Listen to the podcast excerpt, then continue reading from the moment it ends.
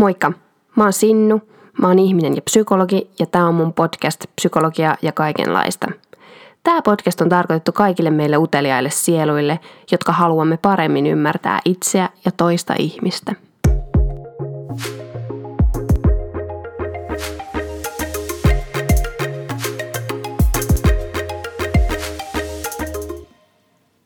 Tervetuloa mukaan tämänpäiväiseen jaksoon, jossa mulla on aiheena synkääkin, synkäämpääkin synkempi. Tai katsotaan, kuinka synkeä tästä edes tulee tästä jaksosta. Öö, ehkä stereotyyppisesti on synkää. Okei, mä lopetan tästä aiheesta puhumisen ja päästän ääneen jonkun, joka tästä tietää. Nimittäin mulla on täällä vieraana Miranda Koskinen. Tervetuloa. Kiitos. Kollega, psykologi, ystävä, mitä kaikkea. Tässä jaksossa me puhutaan tuoda näkökulmia kuolemaan, kuoleman kohtaamiseen ja yhteiskunnallisiin näkemy- yhte- tuodaan esiin yhteiskunnallisia näkemyksiä, mitä kuolemasta oikein on ja miten sitä jäsennetään. Ja tota, Miranda on siis, Miranda on kokemusta tästä. Sä voit kohta kertoa lisää mm. sekä henkilökohtaisella tasolla että tota, työn kautta. Haluatko sä Miranda esitellä vaikka itse itsesi paremmin? Joo. tai siis vähän olen tässä podcastissa jo aiemmin vieraillut. Mä pohdin, että onko sun vieraat loppuneet. Jämäkierrossa ei tulla uudestaan. No ei vaan. Seuraava, seuraava saa tulla tuota kunkarit. Niinpä, joo. Mä voin tulla puhumaan mun äitisuhteesta seuraavaksi. Pistetään no muistia. Niinpä. Mutta tota, Eli tällä hetkellä mä työskentelen kipupotilaiden kanssa, syöpäpotilaiden kanssa ja palliatiivisten ja saattohoitopotilaiden kanssa. Ja työhön kuuluu siis psykologina toimiminen, toimiminen näiden potilasryhmien ja sitten heidän omaistensa kanssa. Ja Kerrotko lisää siis tuo palliatiivinen hoito, ja, tai siis mikä, mikä se mesta on? Joo, eli siis se palliatiivinen hoito on parantumattomasti sairaiden ja kuolevien ihmisten aktiivista, moniammatillista ja kokonaisvaltaista hoitoa silloin, kun se sairaus ei ole enää parannettavissa, eikä se tavallaan hoidon päämäärä ole enää se tota, elämän pidentäminen. Ja saattohoito on sitten tavallaan niin kuin, osa sitä palliatiivista hoitoa silloin, kun se kuolema lähestyy. Että se on niin kuin odotetun kuoleman välitön läheisyys, että palliatiivinen hoito saattaa kestää vuosikausia tänä päivänä ja sitten saattohoito on päiviä tai viikkoja, että ne sillä tavalla linkittyy yhteen. Joo. Et saattohoito on varmaan ihmisille se tutumpi ilmaisu. Kyllä. Joo, kuulostaa itsellekin heti tutummalta. Ja siis sä oot psykologina näissä paikoissa. Se taisi ehkä edes sanoa. Ai eikö? Joo, niinpä. Mä, joo, en potilaa. niin. Tai siis periaatteessa me kaikkihan ollaan kuolevia, mutta tota, joo, ja. Ja tämä onkin, mielenkiintoinen näkökulma, mihin varmaan tässä vielä palataan, että mehän kaikki ollaan kuolevia. Niin, se jotenkin kyllä. värittää tätä aihetta mun mm-hmm. mielestä silleen, että tämä on kaikille henkilökohtainen ja mm. ajankohtainen kyllä, aihe. Kyllä, niinpä. Kaikin puolin. Tota, joo, mikä sun niin kuin, Miten sä oot päätynyt tämän aiheen pariin, kuolema-aiheen pariin tai myös kuolevien ihmisten kohtaamiseen ja mikä tavallaan, mikä psykologia tässä aiheessa kiinnostaa myös sekä henkilökohtaisesti että ammatillisesti? Joo, no varmaan psykologit enemmän tai vähemmän työskentelee tämän aiheen parissa ihan, ihan missä tahansa, että jos on vaikka niin kuin elämässä tai potilaalla äkillinen, asiakkaalla tai potilaalla äkillinen kriisi tai tapaturma tai muuten vaan suisidaalisuutta, niin se kuolemahan on aina tavallaan niissä keskusteluissa läsnä tai se kuoleman fantasiointi tai, tai joku muu siihen liittyvä pelko, että, että siinä mielessä niin kuin psykologit työskentelee tämän aiheen kanssa kyllä, mutta ei ehkä niin suoranaisesti kuin sitten tavallaan tuolla palliatiivisella ja saattohoidon puolella, mutta tota, Joo, mä oon tosi utelias yleensä ja niin kuin kiinnostunut monista ilmiöistä, mutta jotenkin tämä kuolema on ollut, ollut sillä tavalla kesto, kestokiinnostuksen kohde ja varmaan tuolla kipupotilaiden ja sitten syöpäpotilaiden kanssa se on, se on vielä enemmän korostunut ja ollut siellä esillä, niin oon, oon sitä kautta hakeutunut ja, ja huomannut, että se tavallaan esimerkiksi syöpäpotilaiden psykososiaalinen tuki on Suomessa kuitenkin aika vähäistä edelleen, ja, ja tosi moni jää, jää sen asian kanssa sitten yksin, kun saa vaikka diagnoosin, niin sitä kautta sit itse, itse kiinnostuin tästä. Mm, ja mulla on ollut muutama sellainen kokemus, missä mä ää, omasta mielestäni on ollut lähellä äh, kuolemaa, tai ainakin se pelko on ollut semmoista kuoleman pelkoa, jolla mä ajattelen, että mä kyllä käsittelin vähän näitä teemoja henkilökohtaisesti. Aikoinaan, kun mä olin Intiassa, lensin tuolta mm, Delhistä Chennaihin ja oli semmoinen koko matka ollut semmoista turbulenssia siinä ja olin sille jonkin verran matkustanut, että ei pel- pelottanut se lentäminen. Mutta tota, sitten oli 10 sekunnin ajan ää, siinä puolivälissä niin, niin hirveätä se turbulenssi, että tipahti noin happinaamarit alas ja matkalaukkuja alkoi tippumaan ja rupesi kirkumaan ja se kone niin kuin heittelehti oikealta vasemmalle ja ylös ja alas ja, ja siinä mä niin kuin ajattelin, että, että jotenkin tämä pilotti ei voi saada tätä konetta suoristumaan ja ja että nyt se on menoa ja, ja ei vitsi, että tähänkö se niin kuin päättyy. Ja se oli ihan hirveä eksistentiaalinen tunne, että näin kauas kotoa ja, ja tänne, et, et, ja näin pian, että mä en halua. Ja, ja että et semmoinen ihan niin, kuin, niin valtava, valtava ahdistus. Ja, ja sitähän sanotaan, että mikään tavallaan aiempi kärsimys ei valmista yksilöä kohtaamaan sitä ahdistusta, mikä niin kuin tavallaan syntyy siitä, että oma olemassaolo päättyy tässä maailmassa ja, ja, ja se poikkeaa kaikista niistä meidän niin kuin, kokemuksista, mitä meillä on ollut ennen, että mä kyllä pystyin siihen, siihen vähän samaistumaan. Ja sitten lisäksi oli tota, pari vuotta sitten, äh, oltiin tuolla tuttavien äh, luona ja siellä oli trampoliini ja sitten mä ylimielisesti niille lapsille olin siinä, että no niin, täti näyttää voltin.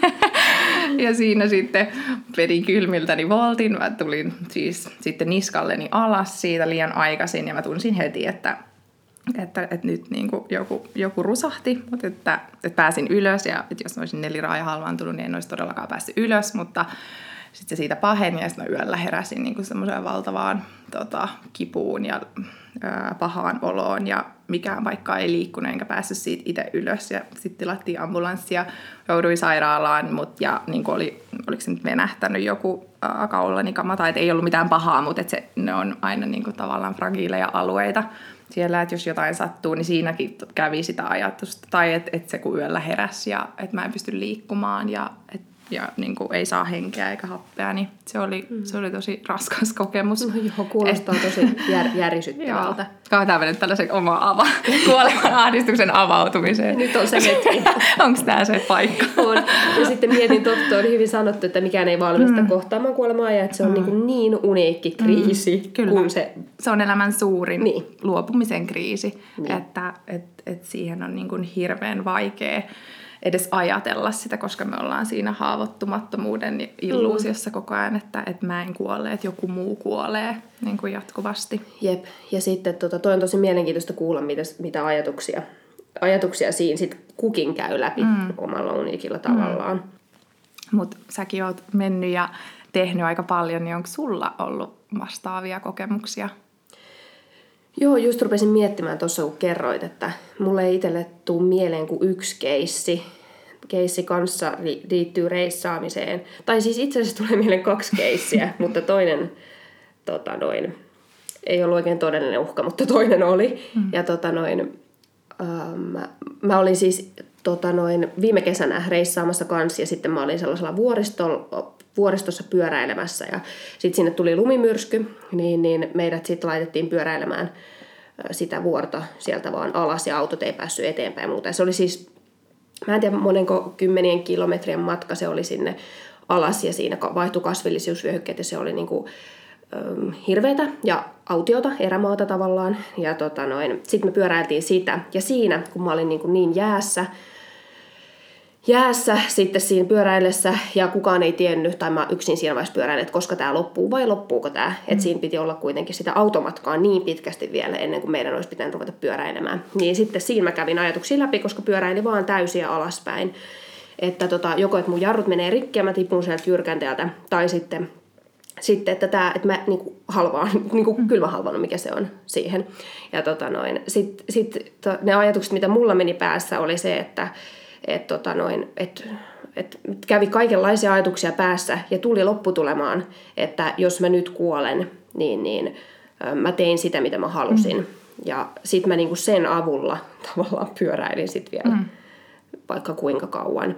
Että, että mä, mä tein sitä, mitä mä halusin, ja jos mä nyt kuolen, niin mä en olisi voinut tehdä mitään toisin. Oikeastaan se mm. ajatus, mitä mä kouppasin siinä tilanteessa. Oliko se semmoinen levollinen Se oli tunne? aika levollinen, mm. mutta siis olihan siellä niinku paniikki silti taustalla, vaikka Joo. mä sain niinku tollasen. Ja sitten, sitten vois, niinku tavallaan mulle jäi sit vaan sellainen mie- mieleen, että, että se on mun lähin, mitä mä ajattelen, että mä oon ollut kuolemaa, koska se oli niin pelottavaa. Mutta tota noin, sitten sit jäi vähän sellainen harmitus tavallaan, että kuinkahan pitkään mä olisin jaksanut mm. myös. Et se, se, on aina tosi mielenkiintoista myös, että kun sä luulet, että sä kuolet, mutta kuinka pitkään sä oikeasti vielä olisit elänyt, mm. niin sitä ei voi ikinä tietää. Sitä ei saa ikinä tietenkään tietää. Niin. Joo, mutta mitäs sitten? Jos mietitään tätä niin kuin, jotenkin kuolemaa ylipäätään, niin voit sä avaa jotenkin sitä, että mikä, mikä se edes on ja mitä se on? Joo, niinpä. Ja tänä päivänähän se ei ole tavallaan ihan, ihan selkeä asia, koska lääketiede on pitkittänyt sitä kuolemisen prosessia aika lailla, yli, tai jos on niin kuin sairas. Ja, ja syövistäkin kaksi kolmasosaa hoidetaan ja, ja jarruttavia ja, elämää ylläpitäviä hoitoja on paljon. Niin se ei ole mikään, mikään selkeä asia, mutta siis lääketieteessä kuolema tarkoittaa äh, elimistön toimintojen pysyvää lakkaamista.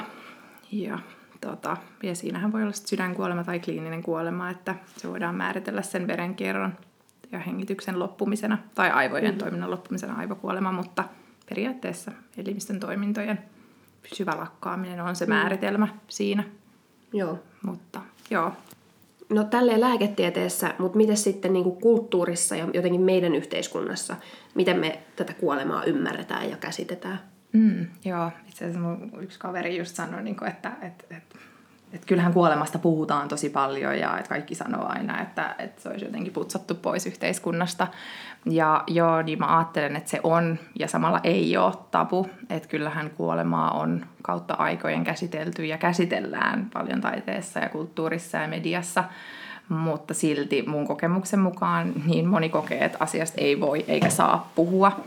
Että ehkä se ero on siinä, että kuka puhuu ja mistä näkökulmasta. Että mediassa mun mielestä korostuu ehkä enemmän semmoinen selviytymis onnistumiskasvu näkökulma ja sitten se muuttuu vähän semmoiseksi niin kuin mun mielestä identiteettipolitiikaksi, että no mitä kuolema mulle merkitsee ja mitä sen tajuaminen sai mut niin kuin tekemään ja mitä mä opin ja miten mä kasvoin ja miten mä voisin elää vielä täyteläisimmin, mutta tavallaan, että et versus sitten, että mitä se on niille, jotka oikeasti vaikka sairastaa parantumatonta kroonista syöpää, ja että, että se ei välttämättä aina jalosta eikä sen tarvi jalostaa mm. ja että se on vaan niin kuin hirveätä ja vaikeaa ja raskasta kaikille, että, että miten siitä voisi puhua tai sitä näkökulmaa tuoda, tuoda enemmän esiin ja sitten mm. on niin kuin suuria eroja, että miten joistakin syövistä puhutaan paljon enemmän kuin toisista ja, ja just, että kenen ääni kuuluu, niin mun mielestä siinä on aika paljon eroja. Joo. Ja sitten tuosta tuli mieleen just se keskustelu, mitä esimerkiksi syövästä usein käydään, että syö, syöpäpotilas jotenkin niin kuin taisteli itsensä, mm, mm. itsensä esimerkiksi, ähm, mistä ollaan taidettu sunkin kanssa joskus puhua, että, että onko se niin kuin, onko se taistelu ja mitä jos siitä taistelusta ei olekaan selvinnyt, eikö sä sitten ole taistellut tarpeeksi ja mm. niin kuin sitä jotenkin just, että liittyy ehkä tuohon jalostavaan puheeseen jotenkin, että, että se kuolema kohtaaminen jotenkin aina jalostaisi. Niin, niinpä. Että ehkä just se näkökulma, että tavallaan se nykyajan sairauksista parantuminen tai ei parantuminen niin kuin linkitetään semmoiseen sankarillisuuteen, voittamiseen tai häviämiseen. Ja, ja siinä se jotenkin sitten ehkä siirtyy vähän väärille poluille, että, että ajatellaan, että ihmisellä on itsellään siihen vaikutusta, että voisi tehdä enemmän tai vähemmän, tai se mitä on joskus tehnyt tai ei ole tehnyt vaikuttaa, ja, ja, ja mun mielestä se on väärin ja, ja lisää vaan turhaa, turhaa stressiä, stressiä siinä sairastavalle, ja, ja ehkä sitten ohjaa meitä väärin lohduttamaan tai tukemaan niitä ihmisiä, jotka sairastaa. Joo. Tuo on muuten hyvä kysymys, että onko meiltä yhteiskunnasta putsattu vai ei. Mm. Ja just toi, että, että tulee niinku että se on vähän myös oman identiteetin rakentamista, että mm. mitä, mitä tekisit tänään, jos kuolisit huomenna ja muuta. Mm, niin, niinpä. Ja muistaakseni me oltiin Slashissa ja sitten ne pamautti sinne tota, se ensimmäinen pääpuhuja siihen, että we're all gonna die, what you gonna do about it. Ja sitten siitä tuli oikein semmoinen niin pöhinä. Ja totta kai parhaimmillaanhan se kuoleman ajattelu niille, joille se on mahdollista, niin on semmoista, että ei vitsi, että miten mä voisin elää täyteläisemmin ja muistaa tämän, mutta en silti niin kuin ahdistua siitä, mm. siitä tavallaan liikaa, että, että sehän on ihan valtava etuoikeus, että saa ajatella noin. Ja, mm. ja niin, mutta tota, että se on jossain siellä kaukaisuudessa joskus. Mutta tota, kaikille se ei ole niin ja mä en sitten tiedä, kuinka paljon heille on semmoista vertaistuellista ja voimaannuttavaa puhetta. Ja tietenkään sehän ei ole niin mediaseksikästä sellainen, että joku niin kuin, kyynist, kyynisesti avautuu ja, ja kertoo kärsimyksistään. Mutta tota, mm, niin. mut ehkä tämäkin on muuttumassa pikkuhiljaa koko ajan. Totta, niinpä. Ja ja kun puhutaan ää, palliatiivisesta ja erityisesti saattohoidosta, niin usein just se kuolevan potilaan emotionaalinen tukeminen on se niin kuin sen ongelmallisin ja vaativin alue, mutta tärkein.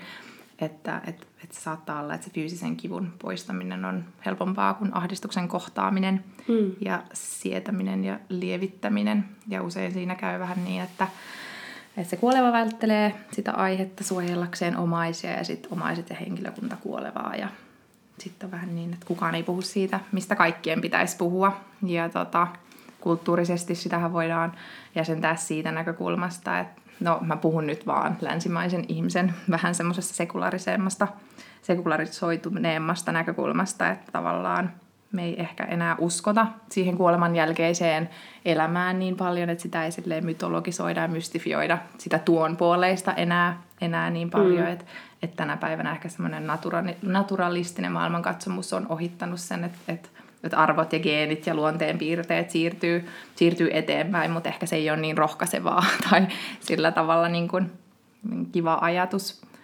Ja, ja sitten myöskin se, että kuolemasta on tullut yksityisasia enemmän, että ennen oltiin yhteisöllisempiä ja, ja sillä tavalla ää, kuolema oli osa sitä arkea ja elämää ja kuolevia säilytettiin saunassa ja kodissa ja ja saattueet kulki läpi kylän ja kuoleva puettiin ja se oli sillä tavalla läsnä, että nykyään se kuolema on niin kuin privatisoitunut enemmän ja, ja se kuolema on siirtynyt pois tai mielenkiinto on siirtynyt pois siitä kuolevasta ja ajatellaan ehkä enemmän niitä ympärillä olevia ihmisiä ja mm. niiden, niiden tavallaan tunteita, että heidän se epämukavuutensa ratkaisee. Mm. Ja, ja yhä enemmän sosiaaliset normit rajoittaa sitä suremista ja, ja ohjailee ihmisten sitä tapakulttuuria. Niin se on muuttunut. Ja sitten myöskin se, että, että sitä, sitä kautta kuolemiseen tai kuolleiden näkeminen ei ole enää itsestäänselvyys. Mm. Että, että on omat työntekijät, jotka hoitaa tavallaan eri vaiheet, että, että ruumis kiitätetään nopeasti ja hajuttomasti ja teknisesti hautaan siitä hetkestä, kun mm. se kuolee. Ja, ja myöskin se, että elinjän odote on noussut ja sairauksiin ei enää kuolla, eläminen on turvallisempaa. Että just, että kuolemaa ei kohdata mm. elämän aikana välttämättä ja silloin se siirtyy jonnekin kauas kauas tulevaisuuteen. Niinpä. Ja hyvä niin myöskin. Niin, toisaalta. Mm, niin. niin Ajattelulle on, voi niin. olla ihan hyväkin. Kyllä, kyllä, joo. Ja sitten tota, sit mietin tota, että varmaan just kuolevien ihmisten näkeminenkin silleen, mä luulisin, mä en tietenkään, mm. että mulla ei tästä mitään dataa, mutta silleen, että voisi olla niinku traumatisoivampaakin nykyään, mm. mitä se oli ennen. Niin. Tai ainakin itse on itselle kuolevan ihmisen näkeminen mm. on tosi iso juttu ja on kuullut mm. monia, joille se on iso juttu Joo. esimerkiksi. Mitä se ehkä aikaisemmin olisi ollut, jos niitä näkee mm. useammin ja muuta. Mm. Niinpä. Ja sitten tota, jäin miettiin tota, että, että, että just kun ei ole enää, ei tavallaan kuolemaa ei niin paljon sekulaarismaailmassa mystifioida mm. ja sen jälkeistä mietitä mm. sinänsä, niin mulle itselle tuli tosta jotenkin mieleen, että, että toi voisi jotenkin tavallaan se, että sä sanoit, että se ei ole kauhean rohkaisevaa, mutta mä mietin, että onko se toisaalta rohkaisevaa, että se vaatii vaan meiltä sellaista niin kuin asennemuutosta, että me ei eletä mm. vaan itseä varten, mm. vaan meidän lapsia varten, vaan oikeasti niin kuin äh, koko maailmaa ja koko maailman tulevaisuutta varten, kun me ajatellaan silleen, niin kuin, että, että, että, että mitä mä jätän tänne, mm. eikä mitä mä jätän tai mihin mä menen tulevaisuudessa, ähm, minkälaisena mä synnyn uudessa elämässä tai mm. taivasta, mikä se nyt onkaan, mm. mutta että, että se toisaalta voi, voi ehkä ohjata sitten sellaisen hyvänkin ajatteluun se naturalistinen ajattelu parhaimmillaan. Mm. Niin. Sä kerroit tuosta jo vähän tuosta sun työstä, että, että kun sä kohtaat tosiaan niin kuin, äh, jonkin ajan päästä kuolevia ja heidän perheitä mm. ja muuta, niin minkälaisia muita oh, hankaluuksia siihen liittyy? Mm, joo, mä olen niin itse joutunut sitä paljon pohtimaan – omakohtaisesti ja tutkimuksen kautta, että, että miksi se emotionaalinen kohtaaminen on niin vaikeaa ihan ammattilaisilla ja, ja, ja läheisillä, niin biologisesta näkökulmasta voidaan ajatella, että et, et no, ehkä se keskittyminen elämään edellyttää sitä, että kuolema siirretään, tai sen kuoleman ajattelu siirretään pois, mm. että olisiko meidän vaikea sitoutua mihinkään sellaisiin asioihin, jos me tiedettäisiin, että ne voisi pyyhkiytyä milloin tahansa pois, että kuolema tekisi ne tavallaan tyhjiksi ja siksi me vaistovaraisesti etäännytetään itsemme siitä ajattelusta, vai onko se päinvastoin, että se nimenomaan niin auttaisi fokusoitumaan neihin tai sitten, että onko se niin, että, että kun toiset kuolee, niin se muistuttaa meitä omasta kuolemasta ja sen takia se on tosi ahdistavaa. Mm. Vai pikemminkin sitten se, että, että silloin me muistetaan, että me ollaan elossa, yes, ja me ollaan vielä tuolla. Mutta yksi näkökulma on myös se, että kuolema on tavallaan liian abstrakti asia ajatella, että me käsitellään sitä semmoisena abstraktina informaationa, että se ei kosketa meitä tai ei ainakaan vielä kosketa. Että et voidaan ajatella, että siinä on ehkä jopa semmoinen evolutiivinen tausta, että että vanhuusian sairauksiin kuoleminen esimerkiksi on aika viimeaikainen ilmiö ja evolutiivisesti meidän pelot on pohjautunut sellaisiin konkreettisiin asioihin, niin ehkä me ei osata pelätä kuolemaa, koska se ei ole evolutiivisesti niin kuin tavallaan... Ajankohtainen. niin, tai ehkä me osataan pelätä niin kuin henkemme edestä vaan sellaisia ulkoisia tekijöitä, kuten jotain väkivaltaa tai onnettomuuksia tai luonnon katastrofia, mutta sitten vanhuusian sairauksiin kuoleminen on sille historiallisesti viimeaikainen ilmiö, ja ehkä siitä näkökulmasta se on liian abstrakti pelon kohde meille, Aivan. Kuolema. Ja sitten jos ajatellaan niin psykologisesta näkökulmasta, niin niin kuin mä sanoin, että, että se omakohtainen kokemus on tärkeä psykologinen edellytys tavallaan samaistua toisen asemaan ja kokemuksiin, niin kuolemastahan meillä useinkaan ei ole omakohtaista kokemusta, että me ollaan oltu vastaavassa tilanteessa. Hyvä ja tota, ja just niin kuin mä sanoin, että elämä on ennustettavampaa, turvallisempaa, hallittavampaa kuin koskaan aikaisemmin. Ja ehkä siksi me sitten oletetaan, että meille itselle tai meidän läheisille ei voi sattua mitään pahaa eikä kuolema kosketa meitä. Ja silloin me voidaan säilyttää se hallinnan tunne, mikä on mielenterveydessä aika tärkeää mm. ja semmoisessa ahdistuksen jotenkin torjunnassa myöskin. Ja, ja niin kuin sanoin, että tosiaan mikään aiempi kärsimys ei, ei valmista meitä kohtaa sitä kuoleman aiheuttamaa ahdistusta. Että et se kyllä se merkityssisältö niin kuin eroaa kaikista muista peloista ja ahdistuksista. Mm. Ja, ja niin kuin sanoin, että ehkä tosiaan muiden kuolemat antaa vaan merkityksen sille, että no mä oon itse elossa ja sitä mm. kautta pääsee taas, taas siitä niin kuin ajatuksesta pois. Ja, ja sitten mä ajattelen, että läheisille vielä erityisesti se kuolema on vaikea, koska ne kamppailee tavallaan sen oman luopumisen kriisin kanssa siinä, siinä samalla. Mm. Ja, ja onhan ihmisiä, jotka on kokeneet vastaavaa eksistentiaalista ahdistusta niin tai käynyt tavallaan lähellä kuolemaa ja, ja heidän kykynsä niin kuin samaistua niihin kuolevien emootioihin on, on, on pal- parempi. Ja, ja usein vertaistuki onkin se paras tällaisessa. Mm. Tai, ja sillä tavalla, että pystyy pääsemään nopeasti siihen samaan, samaan ajatusmaailmaan. Joo, mielenkiintoista. Tota, tos, to, toi kuulostaa tosiaan tosi haasteelliselta niin kuin kohdata kuolemaa ja kuolevia mm. ihmisiäkin. Mm. Ja tota, miten sä Miranda käytännössä kohtaat sit kuolema, kuolevan ihmisen tavallaan? Miten siinä voidaan, mit, mitä, siinä on, mitä sä teet? No mä ajattelen, että että se tavallaan se kohtaaminen ja vuorovaikutus on ihan meidän kaikkien, kaikkien ammattiryhmien tavallaan tehtävä ja, ja osaamista.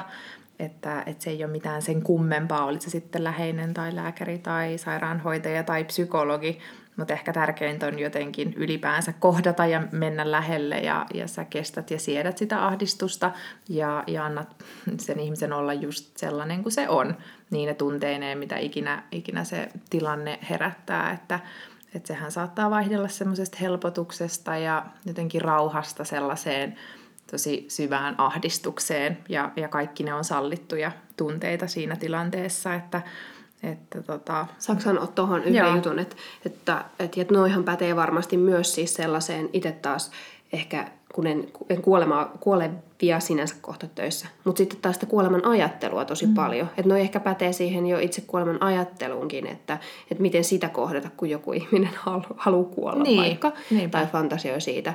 Niin varmaan aika samoin juttuja pätee. Että niinku, et sietää sitä ja sekin on ok. Tämä voi kuulostaa jollekin, jollekin niinku rajulta, mm. mutta, mutta käytännössä niin. Niinpä, ja siinä ei ole mitään pelottavaa, että, että jos ahdistaa tai on huono olla, että, että kuolemasta fantasioi semmoisena mm. niin kuin jotenkin lääkkeenä siihen tilanteeseen. Mm. Ja se, että ammattilainen pystyy sitä käsittelemään, niin se on, se on musta tärkeää. Mutta ihan siis semmoisia asioita tulee mieleen, että käydään vaikka niin kuin sen ihmisen kanssa siinä, että, että tota, onko jotain semmoista, mitä, mitä tota vielä tarvitsisi tehdä tai sanoa ja ja jotain ää, vaikka ihan konkreettisia asioita läheisten kanssa, mitä pitää hoitaa tai huolehtia tai joku semmoinen asia, niin kuin vaikka jossain ihmissuhteessa, mistä ei ole koskaan puhuttu ja sitten koetetaan etsiä keinoja, että miten nyt siitä voisi puhua, kun siihen vielä on mahdollisuus, että vähän sellainen, että että ihminen voisi saada rauhan ja sellaisen, että ei jää sellaista ajatusta, että jotain jäisi sanomatta tai tekemättä. Ja myöskin mm. ihan omaisten kanssa sitten. Mutta, et, ja sitten toisten kanssa voi olla, että siitä asiasta ei keskustella mitään, vaan kaikesta muusta, muusta puhutaan. Että, että se on täysin niin kuin sen ihmisen tahdissa ja toiveiden mm. mukaan, mm. että ei just ei ole mitään oikeaa tai tapaa, tai oikeaa tai väärää tapaa olla siinä tilanteessa, mutta tota, tai sitten jos on jotain pelkoa jostain toimenpiteestä tai muusta, niin sitten ihan joidenkin ahdistushallintakeinojen käsittelyä tai rentoutusta tai muuta, mutta, mutta et mitä ikinä tota, potilas tai ihminen haluaa siinä tilanteessa. Joo. Toi on itse asiassa hyvä, kun mietin tätä kokemusta, mikä mm. alussa kerroin, niin itse asiassa nyt tosta tuli mieleen, että, että itselläkin oli siis, sit kun mä olin tehnyt sen mielenrauhan, että okei mä kuolin tehdessä, mitä mä halusin, mä en olisi voinut mm. vaikuttaa tähän, mm niin, niin just se, että siinä siis se pelko, mikä siellä oli, oli mm. nimenomaan se kuoleman niin kuin tavallaan se mm. aito kipu. Että mm. siitähän meillä ei ole mitään mm. käsitystä, että millaista ei. on kuoleman Niinpä. kipu tai sellainen. Että se on se to, niin kuin todella pelottava kohta. Mm. Oli itselläkin siinä, mm. että, että se konkreettinen kipu. Niinpä. Ja just vaikka jos sulla on joku keuhkoahtaumatauti tai muuta, että niin kuin mahdollista, että tavallaan tukehtuu kuollessa – niin onhan se aika ahdistava odottaa sellaista, sellaista mm. asiaa, niin, niin onneksi niihin on hoitokeinoja mm. kuitenkin. Aivan. Kuulostaa hyvältä. Niinpä, mutta se myös, mitä, niin kun, mitä on itsekin huomannut ja mitä tutkimukset sanoo, niin että hoitohenkilökunta usein kokee itsensä riittämättömäksi ja huonosti tavallaan valmistautumattomaksi antamaan sitä palliatiivista hoitoa kuolevalle potilaalle ja sitten käyttää välttelyä selviytymis coping keinona. Mm. Että et sitten tavallaan niin kun potilas jää siinä vaiheessa aika yksin. Et, et, joo. Kyllä.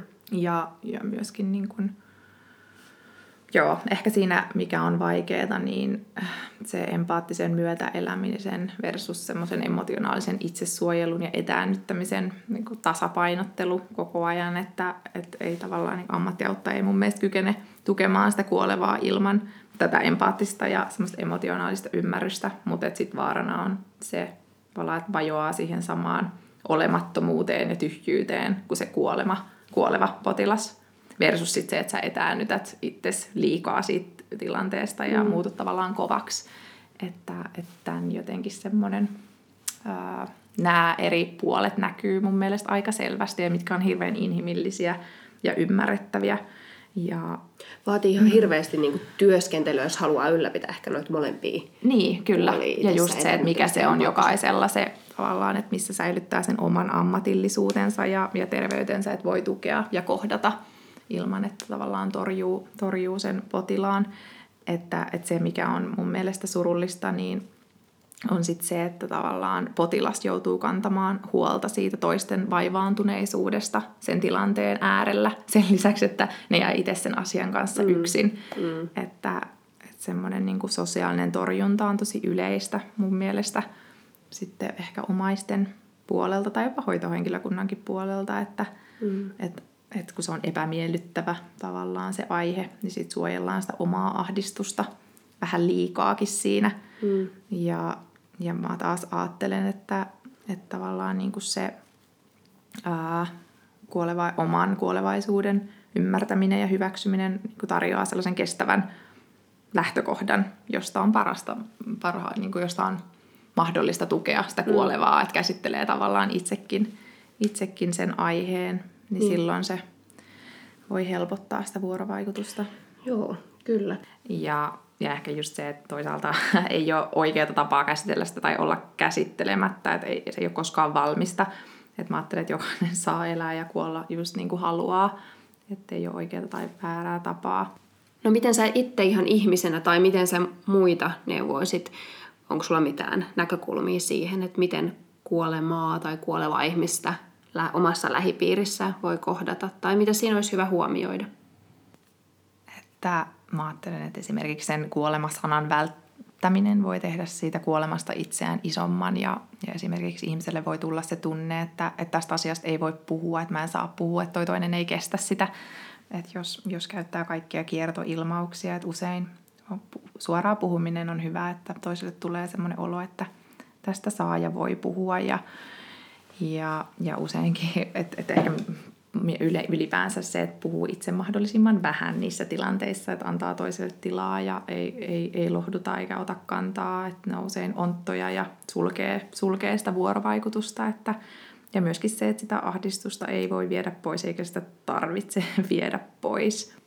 Et ehkä mä voin sitten sanoa vielä sen, että tietysti on myös eri asia, että toiset saa tavallaan valmistautua siihen kuolemaan vuosia, vuosikymmeniä sen kroonisen sairauden kanssa ja se on aika eri lähtökohta siihen versus sit se, että sä saat niinku kuulla, että sun tauti on vaikka levinnyt ja on viikkoja elinaikaa ja myöskin iällä on merkitystä, että ajatteleksä, että sä oot ehtinyt elää ja tehdä ne asiat versus, että sä oot jo iäkkäämpi, ei tietenkään se kuolema voi olla ihan yhtä raskas ja vaikea silloin kohdata, mutta et, et, et just, että se eletty elämä vaikuttaa aika paljon siihen, että mitä, mitä sä siitä ajattelet. Mm, niinpä.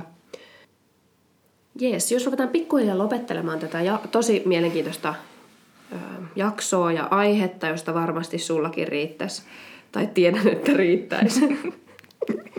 Loputtomiinkin asia. Mut siis tota noin... Mä voin jäädä tälle vielä tämän jälkeen. Höpöttämään. Heipä tuun ensi jaksoon kanssa. Riittää asia mihin tahansa. Mutta siis tota, se, että kun sä sanoit siinä, että min, miten niin kuin, että kestävä pohja sun mielestä niin kuin, ja, ja sun työssäkin, niin kuol, kuoleman tai läheisten, läheisten kantilta kuoleman jotenkin, niin kuin, miten sanot, kohtaaminen on, on niin kuin kestävällä pohjalla silloin, kun on itse jotenkin käsitellyt sitä asiaa hieman, kohdannut sitä omaa kuolevaisuutta, niin sä sanoit, niin mitä tähän nyt meitä kaikki kiinnostaa, että miten niin kuin, voi omaa kuolevaisuutta käsitellä tai miten sä oot sitä käsitellyt? No, mua on auttanut se, että mä oon uskaltanut ajatella tätä asiaa, mä oon uskaltanut ehkä vähän tutkia tätä asiaa, kohdata sitä omalla kohdallani. Ja, tota, ähm, ja se on prosessissa niin kuin varmasti aina on, eikä, eikä tuu, tuu valmista eikä tarvitsekaan tulla, mutta se, että mä ajattelen, että tieto ja keskustelu ei lisää tuskaa, vaan että mitä tutumpi se asia on, niin sitä luontevampaa se on ottaa tavallaan niin kuin osaksi elämää ja, ja osaksi erilaisia keskusteluja. Ja, ja mehän ollaan kaikki kuolevia, että toiset vaan kuolee aiemmin kuin toiset. Ja, ja sitten myöskin se ajatus, että, että me ollaan kaikki just niin kuin näkymättömässä jonossa ja, ja että mäkin kuolen, mutta että sitä ennen mä aion elää. Päätetäänkö näihin sanoihin? mä mietin, että eiköhän mulla joku ajatus vielä. Oliko tämä jotenkin dramaattista? Ei ollut dramaattista, oli ihan el- elämänmakuusta, mutta Jees, lopetellaan jakso. Sen mä vielä sanon, että, että Mirandalle, tai siis mulle voi laittaa Instagramissa, että Sinnusofia kysymystä, jos tämä herätti niin kuin, mietteitä, tämä kuolema-aihe tai jotain kysymyksiä, niin niitä voi vastaa Miranda on luvat, niin, laittaa ja Miranda on ruvennut vastata niihin kysymyksiin sitten sit mun kautta siellä. Eli joo, kertokaa mitä, mitä ajatuksia tästä jaksosta heräsi, niin se olisi varmasti mielenkiintoista kuulla. Kyllä. Okei. Okay. Jatketaan taas parin viikon päästä. Ehkä uuden vieraan kanssa. Kuukauden päästä. Katsotaan. Mitä tuli porttikielto. mitä keksitään. Mitä keksitään. Okei, okay, moikka!